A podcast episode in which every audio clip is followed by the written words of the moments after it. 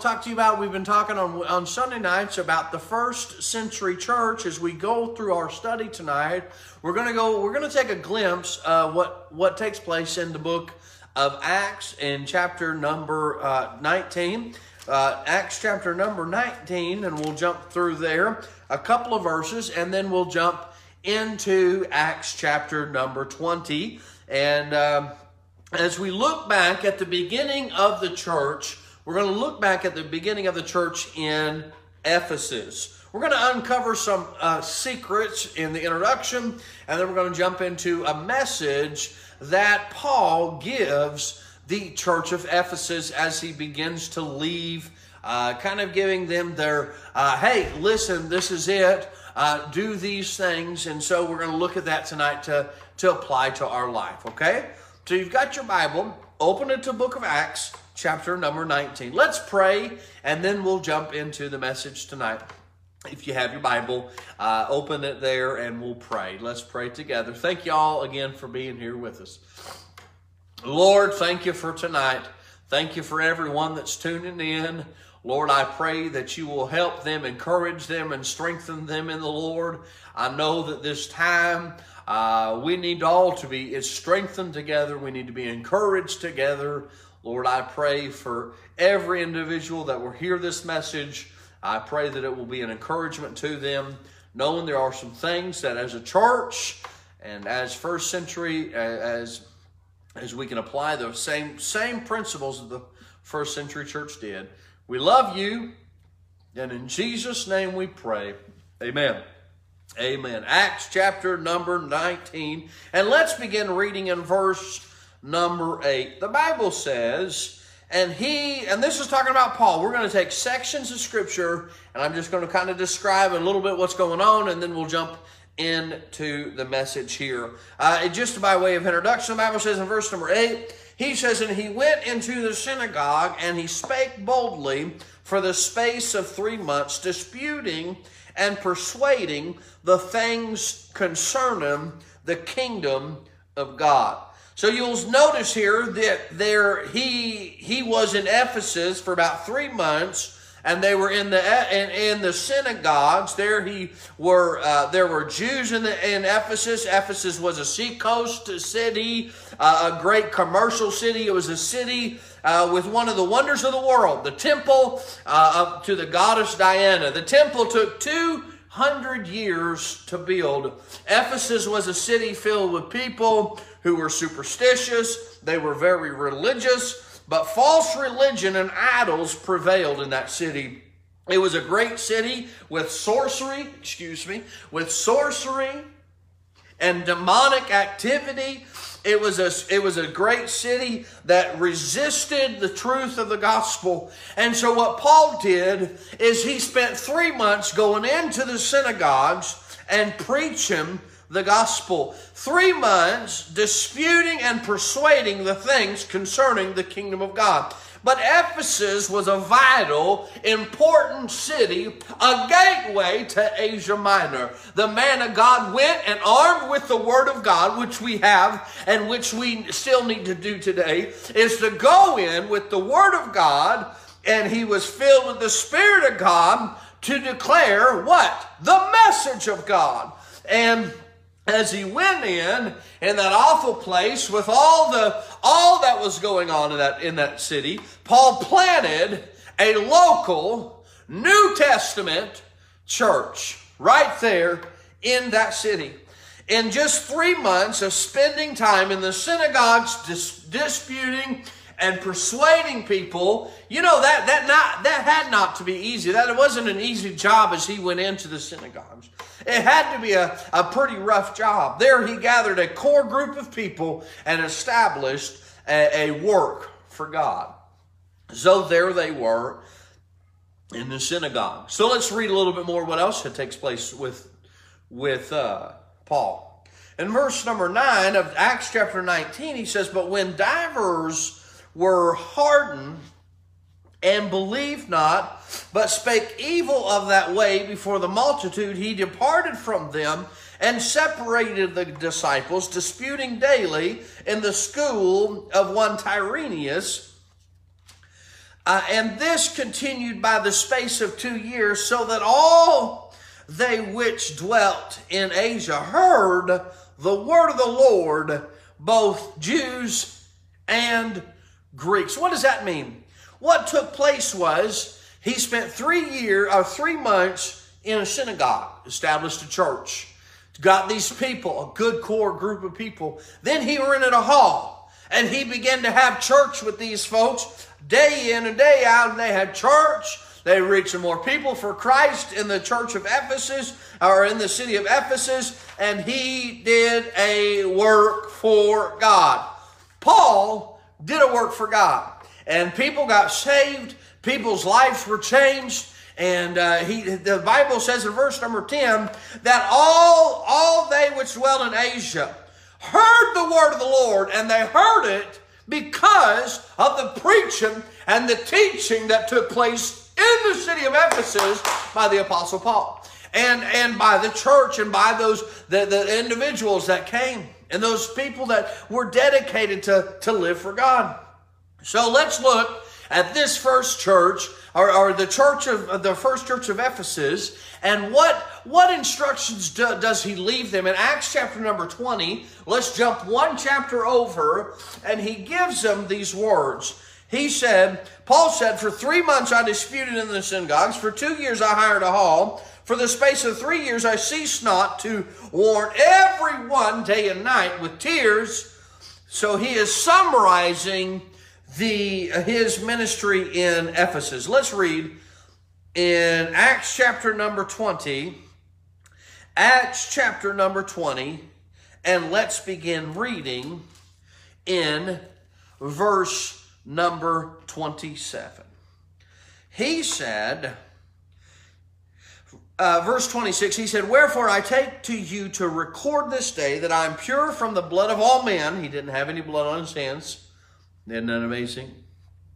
Verse 27, "For I have not shunned to deliver unto you all the counsel of God. Take heed therefore unto yourselves and to all the flock over the which the Holy Ghost hath made you overseers to feed the church of God, which he hath purchased with his own blood." Thank God for that. "For I know this, that after my departing, and shall grievous wolves enter in among you, not sparing the flock, also of your own selves shall men arise, speaking perverse things to draw away disciples after them. Therefore watch and remember that by the space of 3 years I cease not to warn every one of you night and day with tears. And now, brethren, I commend you to God and to the word of his grace, which is able to build you up and to give you an inheritance among all them which are sanctified." So here he is. Paul has given them a summarization of what's taken place there in Ephesus, and he tells them some 4 different things I think that we can take and apply to our lives today. As he's telling this church, he says, in verse number 27, he said, do not shun the counsel of God. In verse 27, he said, "For I am not shunned to declare unto you the counsel of God." So what does that tell us? That we should not shun the counsel of God. There are people who want to pick and choose their faith. They say, "Well, that's for some people and not for me." Paul said, "For I have not shunned to declare unto you all the counsel of God." What does that mean? What does that mean, Brother Trenton? That means Paul preached everything that God laid on his heart. He preached everything in the counsel of God. Line upon line, precept upon precept, every single thing that's in the Bible, he declared and he preached. And we should not shun away from preaching the whole counsel of God. We need to love people who do not, shun away any of the counsel of God. When God deals with us, his word and by his spirit about a matter in our lives, then we should say, "This is for me." And I ought to heed it, and I ought to listen to it, and allow God to speak to me, and allow God to move in my life. a lot of times, and when we've heard a preacher preach on something, we're like, well, I guess he should have been here. No, you were there. You heard the message. You heard what God intended for you to hear, and it was for you. This is for me. Strong churches are made of Christians who are strong in the Lord because of their obedience to God. Paul was obedient. He said, I shunned not. I have not shunned to you. I didn't hide from you. I didn't keep back from you the whole counsel of God. I preached the whole counsel of God. Look what he said in verse number 28. Number one, he said, I didn't shun anything from you. Number two, he said, you need to take heed. Look in verse 28. The Bible says Paul gave them an admonition. He said, take heed therefore unto yourselves. We need to take heed. What? You say, what do you mean take heed? Take heed to yourselves. We must keep ourselves right. If you will listen carefully to your own words, you will discover something. You'll discover that you'll complain often about what other people are doing. You give more heed to them than what you're doing in your own life. Take heed to yourself. Keep yourself right with God. I need to worry about Trenton. I've got enough problems that I need to worry about Trenton rather than worrying about somebody else or what somebody else is doing or where somebody else is going and what somebody else is doing there or here. I need to take care of Trenton. Make sure that Trenton is right. Take heed for yourselves. 1 Timothy chapter 4 and verse 16, the Bible says, take heed unto thyself and unto the doctrine, and excuse me. Excuse me,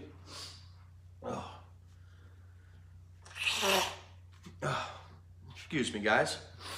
Bible says, take heed unto yourself, unto the doctrine, continue in them. For in doing this, thou shalt save thyself and them that hear thee. He said, Timothy, take heed and keep yourself right with God. Do you know who's going to keep me right with God? Do you know who's going to keep me right with God? It's not my wife. My wife might nudge me and kick me and say, hey, you need to do right. But ultimately, it's going to be Trenton deciding that he needs to do right. Take heed to yourself. Don't shun the gospel of God. There is a limit to what someone else can do for you. You alone are in control of your attitude. You alone are in control of your actions. Keep yourself right. I think that's where we're in a problem, that we have got a problem in America today. That problem is nobody wants to take responsibility for what they've done. Well, it's this person's fault and it's this person's fault. No, no, no. I need to take action for Trenton. You go back to the Garden of Eden. Jesus, God created the world. Adam and Eve are down there doing their own thing. He said, don't eat. Well, the Bible says that Eve was there, took of the fruit, and the Bible came, or God came to them. And who does Eve blame? Eve blames the serpent. Who does Adam blame? Adam blames the wife. You know, too many times we want to blame somebody else for our sin, but ultimately it's my fault. Number one, he says, don't shun the gospel. Or don't shun away from the counsel of God. Take heed to yourself. Keep yourself right with God. Then number three, he said, feed on God's word. Look in that verse, in verse number 28. He said, take heed therefore unto yourselves and to all the flock that watch over, the which the Holy Ghost had made you overseers to feed the church of God, which hath purchased with his own blood. We know very little. Honestly, I know very little about being hungry. Somewhere in this world, 12,000 people die a day of hunger. Every day. 1/3 of the world's population, over 2 billion people, go to bed hungry every night. The issue is not with the supply of food, but with the distribution of it. The same is true about God. The Bible is our food, but many of God's children do go days without it. How often do you eat? How often do you go back to the Word of God? How often do you ask God to help you and give you food? How often do you go back to the well? This is what Paul is saying here. That we need to feed the church of God.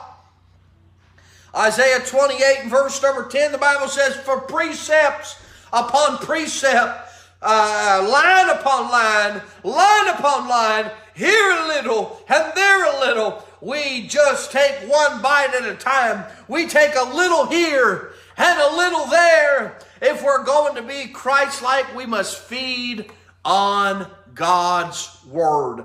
We need to feed on God's Word. Read your Bible. Pray. Memorize God's Word. Memorize the Scripture. Search the Scripture. Compare the Scripture. God's Word is our daily food. May we do that. Don't shun the gospel of God. Take heed. Look at myself. Keep myself right with God.